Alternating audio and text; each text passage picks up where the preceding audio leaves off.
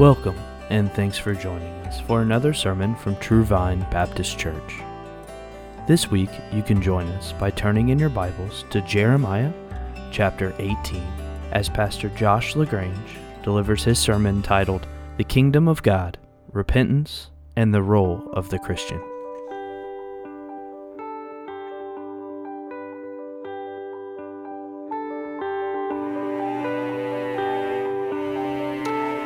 Jeremiah chapter 18. If it is true that you catch the most artillery fire when you're flying over the right places, the enemy really does not want us to look at this passage and consider these truths. I do believe this morning is an incredibly significant time that we'll spend together. And part of what we're going to do this morning is after looking at um, some truths concerning repentance. We're going to spend some time praying. We're going to give an opportunity for all of us souls to join together in corporate prayer, praying on behalf of ourselves, repenting individually, repenting as a church, praying on behalf of the church of Christ globally, and then praying on behalf of our nation. So, kind of know that, you know, generally on a Sunday after I finish preaching, I briefly pray and then we're dismissed. After this morning, um, we're going to spend a bit of time praying specifically for those things. So, know that that is coming after the service. Jeremiah chapter 18, beginning in verse 1, and we're going to read through verse 12. The word which came to Jeremiah from the Lord, saying, Arise, go down to the potter's house, and there I will announce my words to you. Then I went down to the potter's house, and there he was, making something on the wheel. But the vessel that he was making of clay was spoiled in the hand of the potter, so he remade it into another vessel as it pleased the potter to make. Then the word of the Lord came to me, saying, Can I not, O house of Israel, deal with you as this potter does, declares the Lord? Behold, like clay, the clay in the potter's hand, so are you in my hand, O house of Israel. Now, let me pause there for a moment and just point this out. He is speaking at this point directly to Israel, and we must not make the mistake of taking words that God has spoken directly to that nation and apply it to every nation in the world. However, what he is about to do here is speak a general principle and then apply it specifically to Israel. So know that this is happening.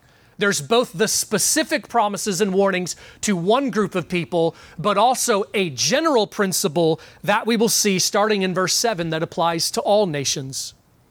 At one moment, I might speak concerning a nation or concerning a kingdom to uproot, to pull down, or to destroy it. If that nation against which I have spoken turns from its evil. I will relent concerning the calamity I planned to bring on it. Or at another moment, I might speak concerning a nation or concerning a kingdom to build up or to plant it. If it does evil in my sight by not obeying my voice, then I will think better of the good with which I had promised to bless it. So now then, Speak to the men of Judah and against the inhabitants of Jerusalem, saying, Thus says the Lord, Behold, I am fashioning calamity against you and devising a plan against you. Oh, turn back, each of you from his evil way, and reform your ways and your deeds. But they will say, It's hopeless, for we are going to follow our own plans, and each of us will act according to the stubbornness of his evil heart. Let's pray. Merciful God, I am begging that you will give great grace. Lord, I am begging that you will do the great miracle of stirring hearts to repentance. I'm begging and asking, oh God, that you'll do it in us. Father, we, we Christians regularly feel, we regularly see this in ourselves, that we'll know what we should do, but our hearts are just not interested, don't want to. And so we delay and we ignore what we know we should do. I'm asking, oh God, this morning that through your word, through the truths that we consider, you will stir us to repentance. to truly humble ourselves before you and bow. So, Father, please work, give grace, send your spirit to enable us to worship, O God. Convict us of our sins, lead us in a, in a holistic way to bow ourselves before you and hear our prayers on behalf of others. Please, God, we pray now shine light on your word, your truths. Give us grace that we will be awakened, awakened to your truths. Any in this room that has never repented for that first full time to bow the knee to come to you and embrace the Lord Jesus as Savior. Please bring that about in this time, oh God. Please work for the glory of your name, we pray. Help me to be useful in this, oh God. And we ask all this through Christ. Amen. The Mayan Empire was once one of the largest empires of the Americas. While some people were still without a written language in the world, the Mayans were making advancements in math, astrology, and building elaborate cities. They were the feared empire of the Americas. Today, when you hear the word Ethiopia, you may think of horrifying images of starving children, pictures of mothers carrying, to our great sadness, skeleton looking babies in desperate need of food and medicine. You may know that Ethiopia is now a place riddled with lawlessness, horrific acts of violence, and even sexual crimes that turn our stomach. But Ethiopia was once a flourishing kingdom. In fact, was once the largest of the African kingdoms for a season of time. Ethiopia once had riches so vast they were envied throughout the known world. The Mongolian Empire was once the mightiest in their region, once conquered and ruled the largest contiguous land empire of history, only to be conquered and ousted themselves after just a few centuries of glory. If we were to begin to list off all of the nations, kingdoms, empires that once flourished in glory, but had either slowly crumbled over time or had been toppled in a moment, or even to list off forgotten empires, we could be here all day. Kingdoms rise and kingdoms fall. In Acts 17, we're told that the Lord is sovereign over every detail of it. He places kings on thrones and he brings their demise. He appoints boundaries, orchestrates victories and defeats, establishes their history. In his plan, there is the day of the kingdom's height and also the day when they may be carried off in chains or with hooks in their noses. The Lord is sovereign over the history of individuals, and He is sovereign over the rise, the fall, the riches, the poverty, the life, the death of every king, emperor, president, dictator, despot, sheriff, whatever, as well as the nations that they rule. So, why does He work like this? If God is sovereign and He orchestrates the rulers of nations, why does he place Kim Jong uns on thrones? Why, if God is sovereign, does he ordain, allow, there's a great mystery in all of it, for this history to have been so bloody, so violent, so painful? Well, that's a complex question, and it would go into some realms we just absolutely cannot know. At the end of the day, there's one place we have to say with Job, I place my hand over my mouth, and I dare not, dare not speak ill of the righteous plan of God. In his infinite wisdom, there are things we will not know, but he does give us some insights. There are some things we are allowed to see about his purposes.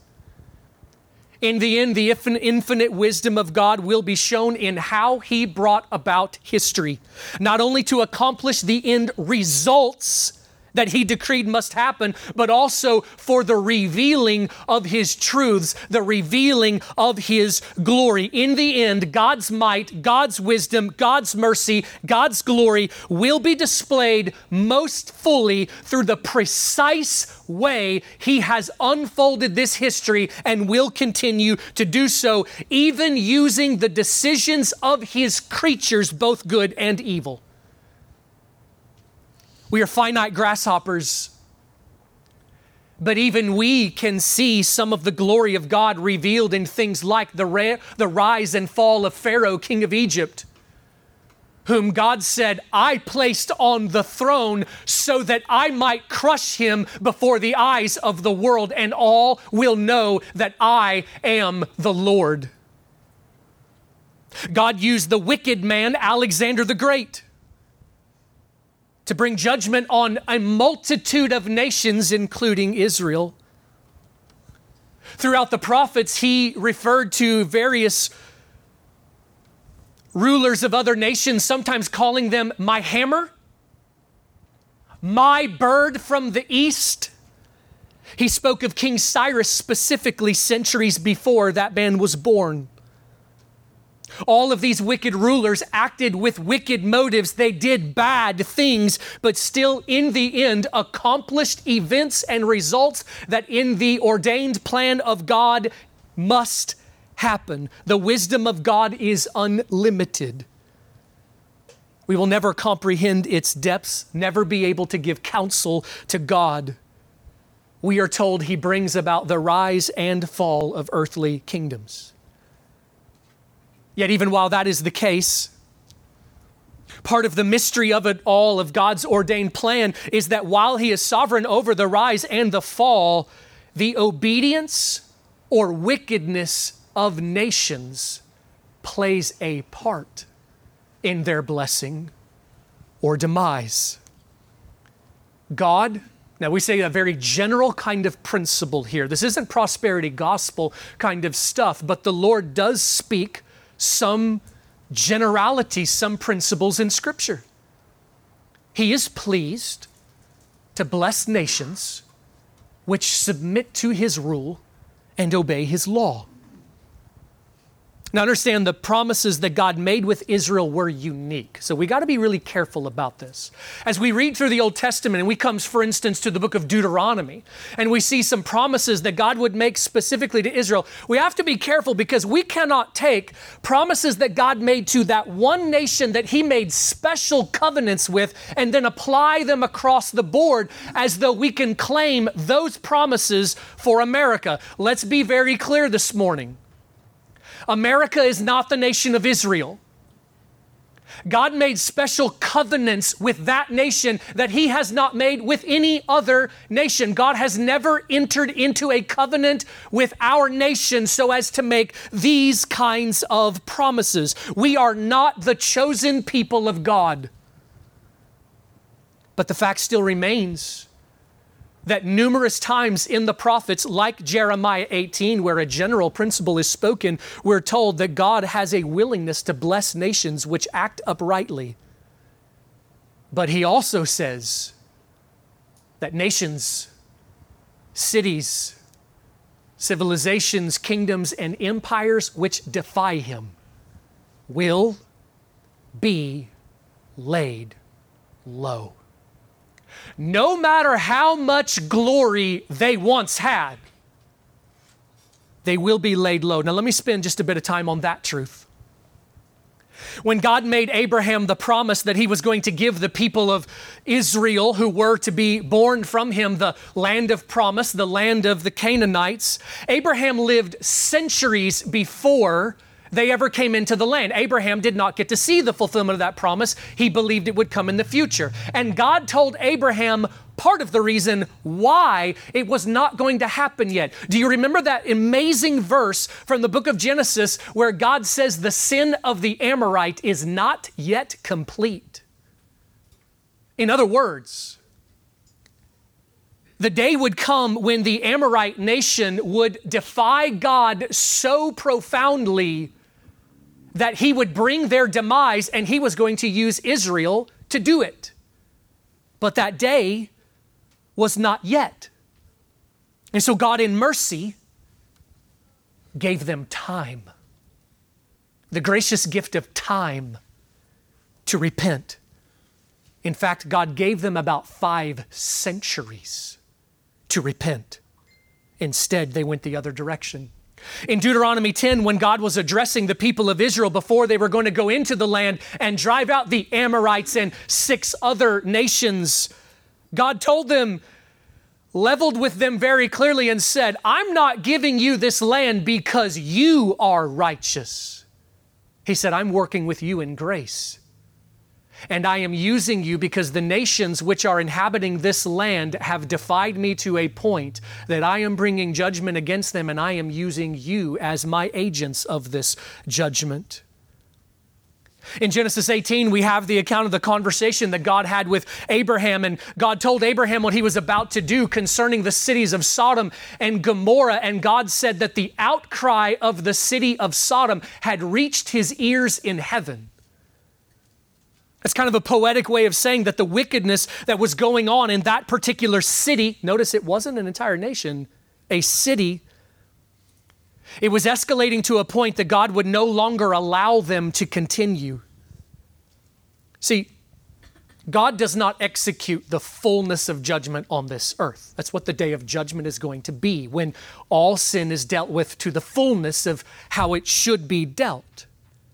That means that oftentimes in this world, evil men, evil peoples, are allowed to continue in their evil for a season, but their day is coming. But there are times and this is completely up to the free sovereign decision of God. There are times when evil reaches a point that God is no longer willing to let that man, that city, that nation, or that kingdom remain, or at least to remain in glory. In order to display his justice from heaven and in order to give a very precious gift to the earth. And we do need to see that this is a precious gift of restraining evil on earth. God will oftentimes bring judgment and calamity so that peoples, cities, kingdoms, civilizations who are boasting in their glory are brought low. Consider that truth for a moment that it is a gift of God that He brings judgment on the earth. Remember, Romans 1 some time ago tells us that it is an act of judgment when God lets, when He lets a wicked people continue in their wickedness. This is, this is astounding. It is an act of judgment when God lets people do what they want. And in Romans 1, we're told that the wrath of God is revealed from heaven against all ungodliness and of righteousness of men. And then more is explained. And you come down to verses 24, 26, and 28 of Romans 1, and we are told this that part of God's wrath from heaven is Him giving people over. And he begins to explain some of what He gives them over to. He says it's an act of judgment when God gives people over to do what they want in the dishonoring of their bodies. So that what they want to do is actually something that they should be embarrassed and ashamed about. That when God gives them over to degrading passions, and He mentions men lusting after men and women lusting after women and abandoning the natural order that God designed. And then verse 28, when He says He gives them over to a depraved mind to enjoy and want evil. And then He lists a whole host of sins, evils that work to, for the corruption of cultures and corruption of the man. God says that when He lets people do what they want, it is an act of judgment. It is an act of God's grace when He works to restrain evil through many different kinds of ways, both earthly that we can understand and supernatural, like the work of the Spirit to convict. That when God restrains evil, holds them back, maybe something as simple as a serial killer being arrested, God is restraining evil. But when God lets them go, it is an act of judgment. By the way, you're only going to understand that if you understand the reality that the Bible explains that mankind is not good. Mankind is depraved. If you have this idea that we're all just really good people out there, then you'll think if God gives us over to what we want, oh, then we'll build utopia. That's not reality. Give us over to what we want, you get Minneapolis and Portland. Mankind will not go so far into evil, will not start down the, the roller coaster hill, begin to pick up speed, and then stop and say, okay, everybody, this is far enough. This is, this is safe. Mankind doesn't do that. The proponents of the sexual revolution of the 60s could not have imagined a day when the elites of society would try to normalize sex with toddlers. Mankind does not have the ability to start down the roller coaster hill and then put the brakes on and stop and say, okay, we better not go any further. Once we begin down that roller coaster, we just keep going, free falling down the hill of unrestraint. When God lets a people go, they can't help themselves. Chaos will take over because the heart of man is darker and more deceptive than you think it is. In my lifetime, I've never seen a clearer example of this than America's cities burning from rioting. Just consider it for a moment. God did not have to send a hurricane, tsunami, or fire from heaven. We're doing it ourselves. It is God pulling back the hands of restraint. And that's all that he has to do. By the way, it's a sermon for another day on the various earthly means that God uses to restrain evil, and the rule of law is one of the clearest and the strongest. So, in light of what we have seen so far, consider with me what happened at Nineveh. Nineveh was a city of great glory, great prominence, and great evil. In fact, even outside of what's recorded in Scripture through archaeology, we now know quite a bit about the people that once inhabited that city and their notorious cruelty. The outcry of their evil became such that God decided to judge them. If God had not stepped in to give the next grace we're going to talk about in sending a prophet to them, Nineveh would have simply continued in their wickedness and God would have judged them and God would have been completely righteous and just and good to do so. But in His grace, in His mercy, God came to the prophet Jonah and sent him to the city of Nineveh. Now, you got the whole episode there of Jonah refusing and the episode with the fish, which is not the point of the book of Jonah. It's what's most remembered. The point is the gospel. Jonah arrives at the city of Nineveh and even reluctantly heralds the message that God had told him to preach. In a nutshell, it may have been the only thing Jonah said. We don't know. It may be that what's said is the summary, or it may have all have been what he said. But what he declared is in 40 days, your city will be destroyed because you have defied the living Lord God. And then, in an even greater act of grace, God stirred and humbled the hearts of those who were normally stiff necked and stubborn and rebellious and prideful and resisted God. And he opened their hearts to believe the message of his prophet, and they repented. Nineveh repented, and God averted the judgment that he warned them of, exactly as Jeremiah 18 lays out in this principle. So, what does this mean?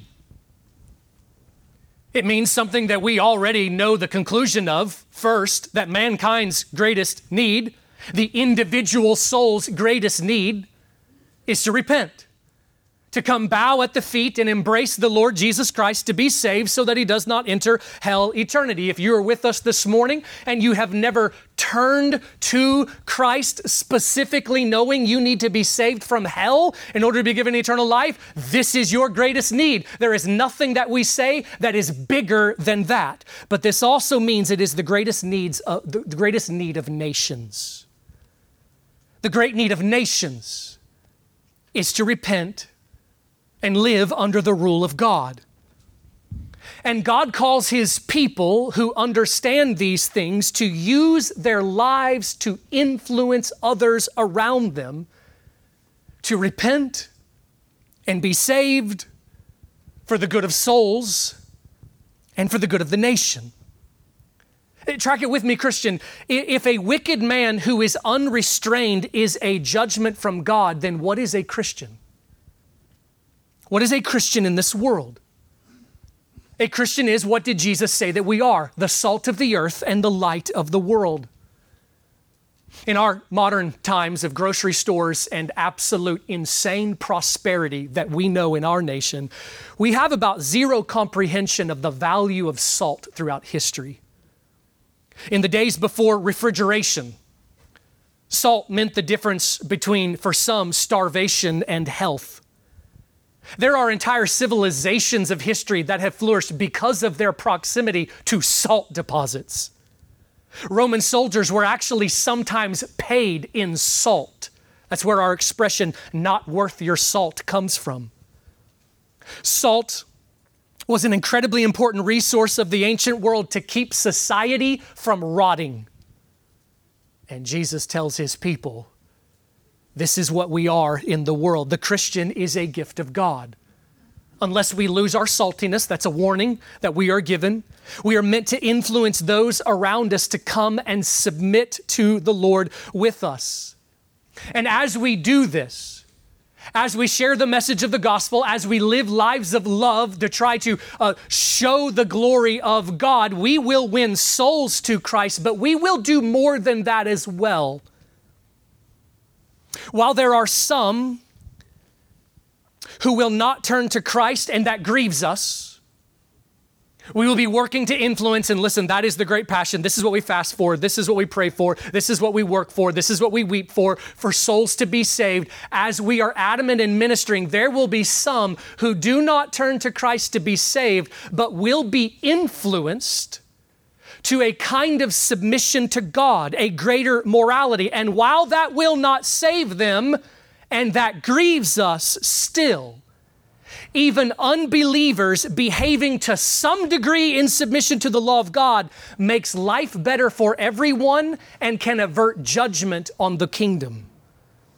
The presence of Christians on this earth is a gift of salt. Listen, the period after, just after the Reformation was one of the most prosperous periods of history. Christians were used of God to influence an entire continent. Increase in medical care, the establishment of hospitals, education, orphanages. Fathers were taught to treat their wives and their children with, love and respect. The families flourished. When the family flourishes, society flourishes. Christians have been and are to be a gift. Additionally, Christians are called to pray for the nation in which they live. In 2 Samuel 24, verse 25, it's the last verse of that book. We're told that under King David, there was a time when God brought judgment on the people. There was business they needed to take care of with God. And they humbled themselves, offered up worship, repented, and then, and there's, a, there's an emphasis in the text on and then, God was moved by prayer for the land. The disaster that was coming on them, God pulled back because through repentance, humbling themselves, a group of people bowing themselves before the Lord and then praying for the nation, the Lord relented of the disaster. When Judah was about to be conquered, and the time of their opportunity of repentance was over. There was no more averting the disaster that was coming on them. God told the people that they were about to be carried off into a new land. He said, You can't stop this now. But when you come into that new land, pray for the good of that nation. Listen, they were going to be sojourners in a land that was not their homeland. And God said, Work for the good and pray for the good of that nation. Christian, this describes you and I. Citizens of the kingdom of heaven, sojourners in an earthly nation that is not our ultimate identity and not our ultimate home, but we are to work for and pray for the good of the nation we inhabit. In 1 Timothy 2 in the New Testament, we're told to pray for our leaders, to pray for their salvation, to pray for peace so that we can live in peace and glorify God. But while we work for and pray for the nation in which we live, there's something else important we need to talk about as well. We do need to talk about where our ultimate identity and our ultimate allegiance lies and how that relates to the earthly nation that we're a part of. We do need to talk about national idolatry. Listen, being patriotic is a good thing. But our patriotism must never become idolatrous. The Christian understands that our patriotism serves a greater purpose, namely bringing blessing to the nation, bringing them to submit to and glorify the God whose kingdom will one day rule every other kingdom, and that is exactly as it should be.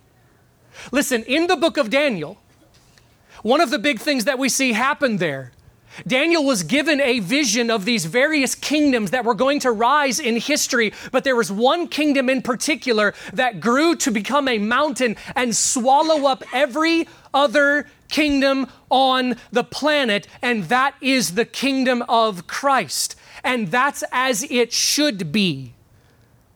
In Revelation 19, which I believe is referring to the days close to the end, just before the return of Christ, it says that the kings of the earth take their stand against God, assemble their armies to make war against the kingdom of Christ. But he will conquer, and every kingdom will come and bow at his feet. Every earthly nation, empire, kingdom is all going to be swallowed up and ruled by the King of Kings and Lord of Lords, the Lord Jesus. Christian, this is our ultimate citizenry. This is our home, not kingdoms of the earth. It is good and right to work for the good of our nation, to defend the nation, to serve in armed forces, to bring righteousness to the earth, etc. But we must not forget where our true home is. I heard recently of a Baptist church, so to pick on ourselves, the Baptist church, there is a way in which Baptists in particular are tempted in this area, maybe more than some other groups. But I heard about a church who in their foyer before you walked into the main worship room, they put up a life size cutout of Donald Trump for members to come and take pictures with, to make very clear what they're standing for. I hope that as I say that, there's nobody going like, what? What's the big deal? I'm hoping everybody's stomach is turned by that. It may be that that's who you are intending to vote for, but that dude ain't your Messiah. The Lord Jesus Christ is King of Kings, Lord of Lords. This is not empty expressions. Our ultimate allegiance is to the kingdom of Christ. And while we labor for the good of the nation and can rejoice and be thankful for blessings and gifts that God has given for us to be able to live here as opposed to maybe some other places, this place is not our home heaven is. We must be careful of this idolatry. We work for the good of the nation, and the good of the nation is to bow the knee to Christ. And listen to me very carefully. In the end, to quote Doug Wilson, it is either Christ or chaos. There is no other philosophy that will lead to a beautiful, thriving civilization. It is Christ or it is chaos in the end the need of the hour, the desperate need of the hour. is for repentance.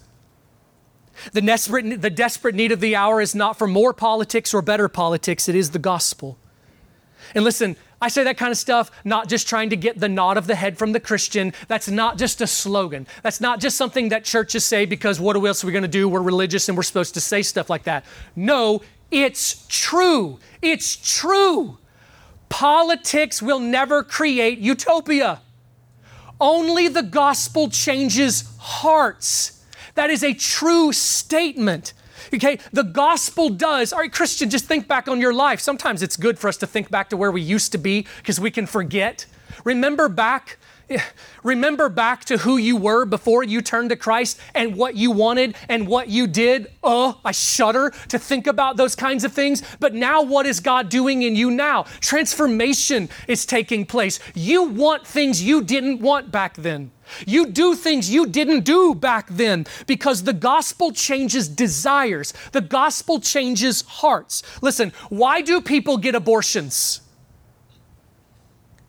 It's not just because it's legal, it needs to be illegal. It is an affront to God. It is flipping off the King of heaven for it to be deemed legal. But the reason why people get abortions is not just that. It is that people want to kill babies. When souls hear the message of Christ, and are awakened. The miracle of the new birth takes place, and they are given for the first time new desires and a new heart. They begin to come to a place they no longer want those things. This is what happened in us, Christian. We used to want despicable things, and we still wrestle with wanting horrible things, but transformation is happening, and we volitionally decide to bow our knees to a new rule it is no longer I live to obey whatever is right in my own eyes, but I live to obey what is right in the eyes of the King. Listen, let me see if I can unpack this just a little bit more of the need for repentance. I'm hoping it is already made clear, but let me further unpack it. America performed, hear this with grief and sigh with me in groaning performed just under a million abortions last year in 2019. The leading cause of death in this nation in 2019 was the murder of babies. Worldwide in 2019,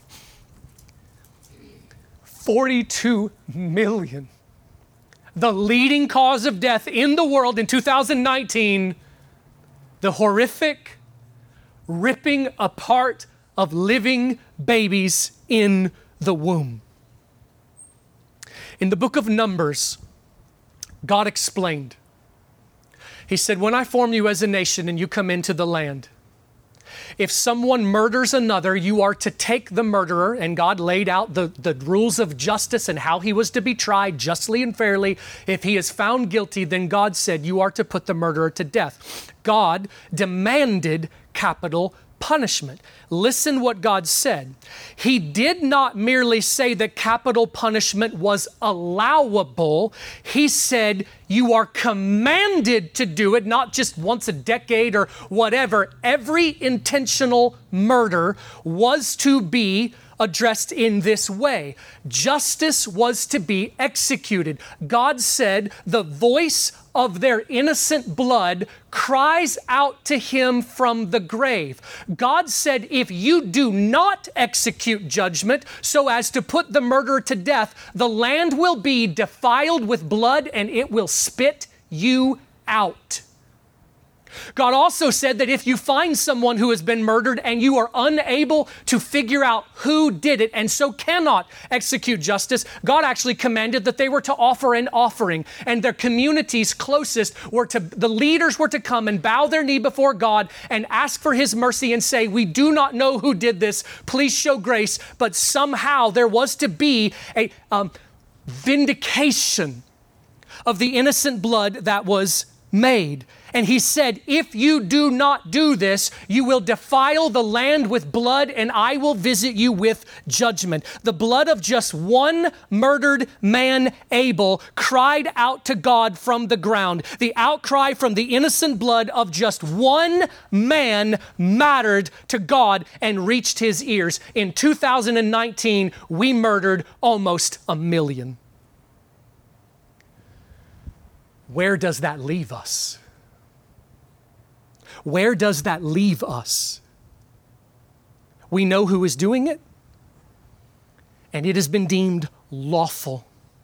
To make the matter even more egregious, tax dollars are supporting the most murderous institution of history. Marches are held to celebrate and applaud those who do. It is blasphemous and high handed it is a way of attempting to flip off heaven.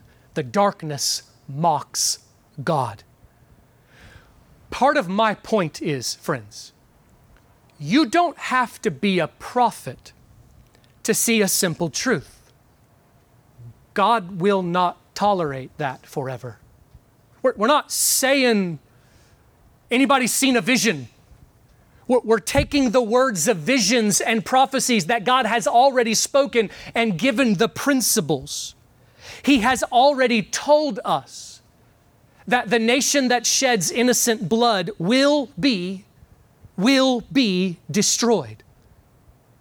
And then when we add in a host of other sins of a heinous nature, the newest sexual revolution, and all of the ways that marches are held. I, I, get it that you can see something like a march that takes place, celebrating some sin, and and we could think something like, well, you know, it doesn't matter. They're not, you know, they don't have any power. God's not scared of them. Well, no, God's not scared of them. Of course not. But we do need to understand what is happening. When groups of people gather together corporately to do things, that matters. It matters. When the church gathers corporately, it matters that you make worship a priority, that we gather together as a church family and collectively we bow ourselves before God. We worship. Here we all right now, hearing from God's word. We're receiving his word and we're saying, Yes, Lord, your will be done. I worship you. When people gather together corporately and do something, it matters. When there are groups that gather together in order to defy God, understand it matters. No, it's not threatening the kingdom of heaven. God's purposes are going to be accomplished, but what is happening is a group of people gathering together corporately to raise fists to heaven. It's a big deal. It's an affront. It's blasphemy. And so it is also a big deal for groups to gather together corporately and repent. It is also a big deal for people to draw near and to pray. So I said those things to say this. We are desperately in need of repentance. It may not be tomorrow or 100 years from now that God would act. He works on His own timetable, He consults no one. It is His sovereign plan that He unfolds, but He warns nations of what happens when he is defied. We cannot think that we are so special that it would never happen here. Repeatedly through the prophets, God addressed Israel, but not only Israel, but surrounding nations. And he said that disasters and plagues, pestilence, droughts, wars, famines, disease, etc., whatever God chose to allow or to send to nations was always meant to be at least a wake up call. Now, listen, God can be doing a hundred things with any one event, and we may be able to recognize only two of them, but it is meant to be at least a wake up call. It might be a wake up call of light discipline. It might be simply to remind them to humble themselves, or it could be more devastating, full on judgment. But in all of it, the response that God wants is to repent. If God judges without destroying, then he is giving the grace that he gave the Amorite nation time to repent, time to come and seek His grace. Calamity is meant to humble and bring people to repentance. So, let us repent. Christian individually, Christian on behalf of the nation, let us come before the Lord and repent. I want to talk just quickly, lastly, here about what repentance is, what it looks like, how we do it, and then how we can invite folks into it. When Jesus taught the parable of the prodigal son, he was giving a metaphor of repentance. The prodigal son left his father, at some point realized his stupidity, realized his sin and its ugliness, felt ashamed of it, but didn't just stop there because that's not enough. Returned to his father in humility, confessed, I am unworthy to be your son. Let me just be as a hireling before you. But he returned to his father. That's a picture of repentance. When Jesus preached, if your right hand causes you to stumble, cut it off. That's repentance when the Bible gave the covenant of circumcision, and then the rest of the Bible tells us to circumcise our hearts, that's preaching repentance. The painful cutting away of the flesh. It is, repentance is not simply to be sorry for our sin. Listen carefully. This is probably the way that repentance is the most misunderstood. Very often it is thought that repentance is just to get really sorry and then ask for forgiveness. Well, that, that is good, but that is not the fullness of what repentance is.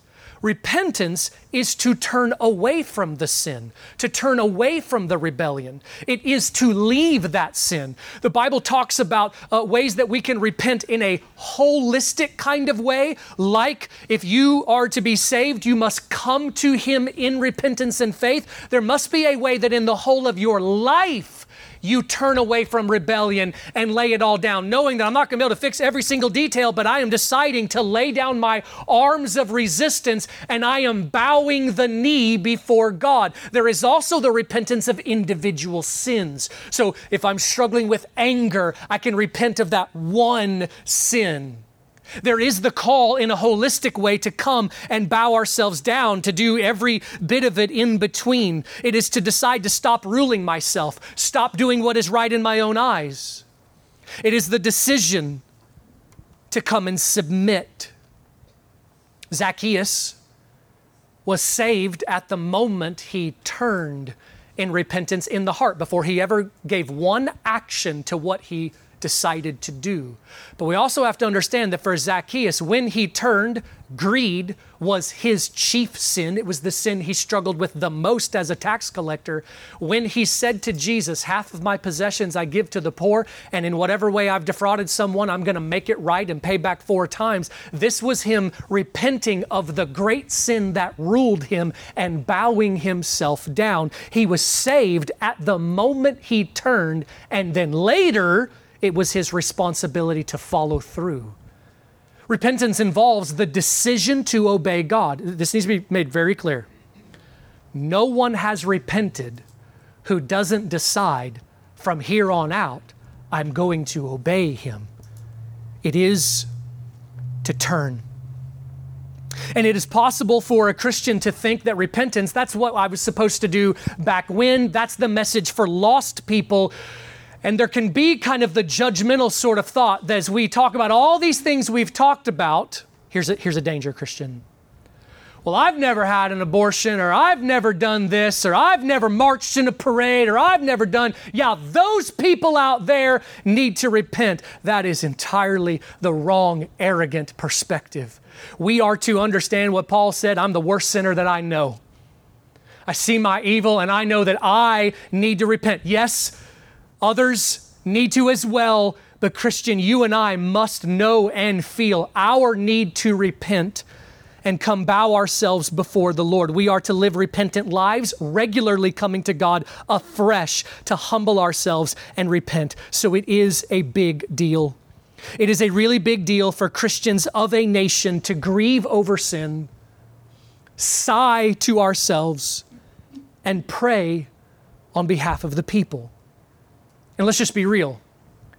If the church doesn't repent, how is the world going to? If the church doesn't humble ourselves, why in the world are unbelievers not following Christ? How in the world are they going to humble themselves before Him? We Christians are to lead the way in this. Not only that it's significant that we do so before God and pray on their behalf, but then also live a humble and repentant life and regularly be working to try to bring others to come and bow to Christ with us.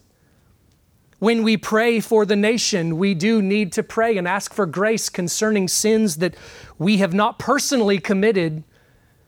We do need to pray for whatever we have, whatever way we've participated in these things, and then ask for God to turn the hearts of the nation. And let's be clear when we pray for the nation, I do not believe it would be righteous. I think I'm on pretty solid biblical ground here to say I do not believe it would be righteous to ask God to not deal with the bloodshed of murdered babies. We're not asking Him, please just don't do anything about it. That would be unrighteous. But part of what we are praying and asking, turn the hearts of people that they do not want this any longer, that we as a nation are so appalled and outraged that we will work for its end. I know I've used that one specific thing a lot today. It is because I believe it is our greatest evil. I don't know that, but I believe it to be our nation's greatest evil. But we have more. But we have more. So here's what I want to do at this time I've asked Logan if he would be prepared to come lead us in a prayer of repentance on behalf of the church. And then when he's done, I'm immediately going to come and pray a prayer of repentance on behalf of the nation. So, Logan, if you'll come, please, and pray. I'll let you pray from right there. You lead. When he's done, I'll pray, and when I'm finished, that will close our time together. So, Logan, please lead us, sir. Our Father in heaven, we we come to you, Father. We uh, we want to know you more. We want to love you more. We want our faith to increase, our zeal to increase, our devotion to increase, and everything that would bring us closer to you. Father, we want that. Father, we want our our actions to line up with our desires. We want we want to bear fruit in keeping with repentance. Father, we can have presumptuous attitudes, thinking that we can stand before you and be accepted because of some level of religiousness that we have attained to, something that we've done, um, some level of achievement, something that, that, that we can say that, that, that we're good because of, Father. But we know this is not right. We find acceptance in you only on the basis of Christ. Father, we ask that you would draw us to yourself. Uh, Father, this church and uh, uh, other churches, Lord, uh, made up of sinners that have turned from sin to Jesus. Help us, Lord, to recognize our sin, that we, that we would be broken because of our sin, that we would strive for righteousness and holiness in our lives.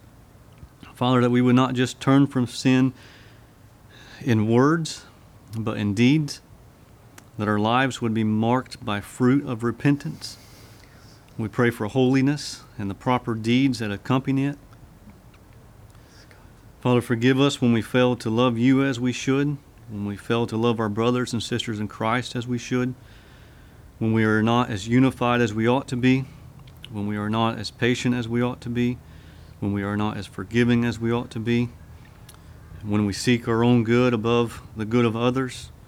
Father, whenever we listen and know of the evils that go on in our communities, in our culture, and yet we do nothing, Father, forgive us.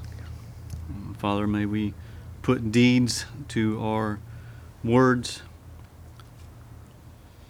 feet to our convictions. Father, it's not a safe prayer to pray, but it's a necessary prayer, Father. Here at True Vine and, and other churches, Lord, nationally, globally, Father, search us, try us, show us our offensive ways, and lead us to a truer, a straighter, a holier walk with you. Father, I pray that you would break our pride, humble us, use us for your glory. And Father, we do pray that you would keep the wolves in sheep's clothing out of your church. Yes. And Father, if there are any here this morning like this, I, I pray that you would save them or drive them out from your church. I pray that for True Vine, I pray that for local churches throughout this world, Father, that that you would drive them out, uh, Father, and if they would remain, they would remain only that your name would receive glory, more glory somehow, Father, through it. And Father, I do, I do pray um, that Christ would return soon.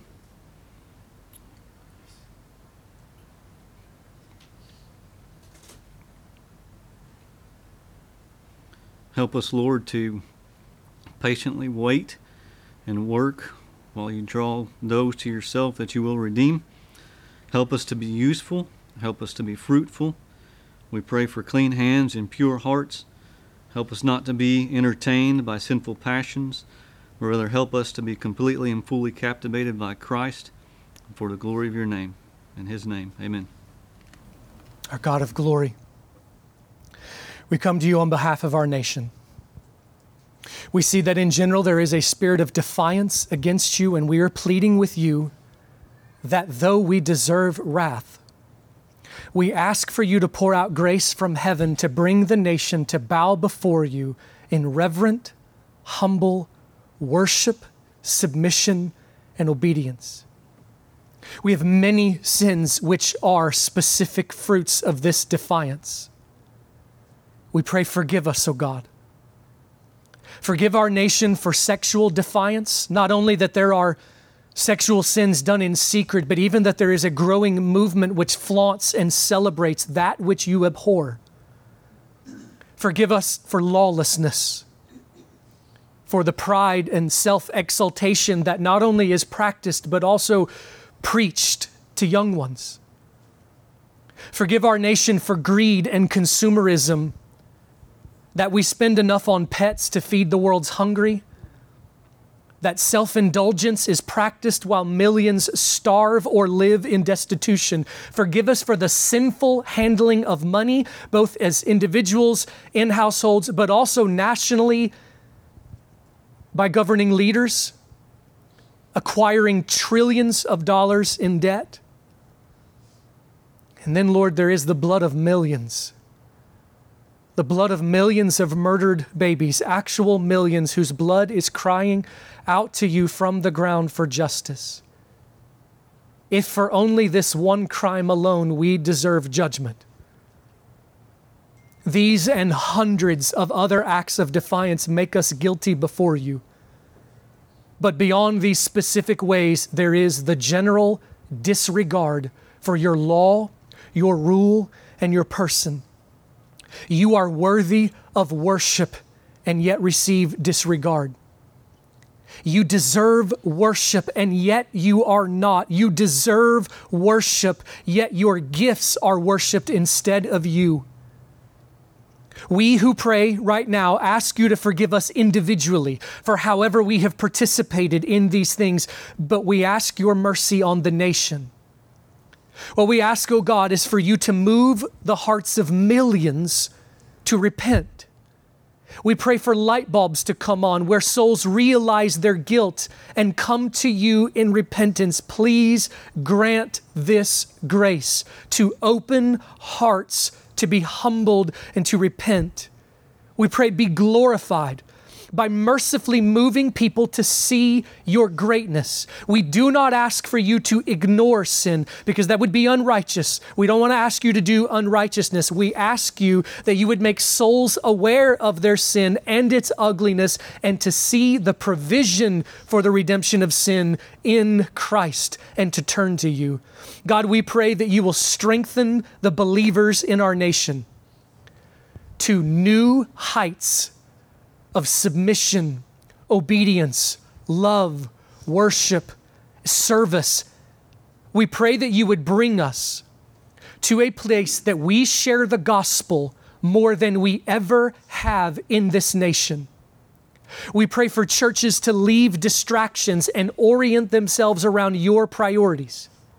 We pray that we would leave the smoke and the mirrors and the lights and would come to truly, reverently, fearfully worship you as you deserve. We pray that we will be bolder than we have ever been, more loving than we have ever been, more humble than we have ever been. We pray, oh God, that you will make your church holy, that you will deal with us in grace, oh God, and through strengthening your church, we pray that it will lead to another awakening. So, Lord, we pray, work for your glory. We have done much asking for our good, but Lord, we long that in the end, ultimately, everyone will see that you are glorious. And so we submit to your rule. Lord, we feel we must say, not our will, but your will be done. Whatever it is you choose to do, we will submit to you. We will glorify you for your righteousness and the grace you have shown. But we plead, O God, have mercy. Any other request we should have offered but could not think of, please deal mercifully, O God. And Lord, we ask all of these through the name of our Savior Jesus Christ. Amen. The Lord bless you all. You are dismissed. Thanks for listening, and we hope you enjoyed this week's message. Tune in again next week as we continue through God's Word at True Vine Baptist Church. We also invite you to like our Facebook page, follow us on Twitter and Instagram at True Vine IND, or visit our website at true-vine-baptist.org.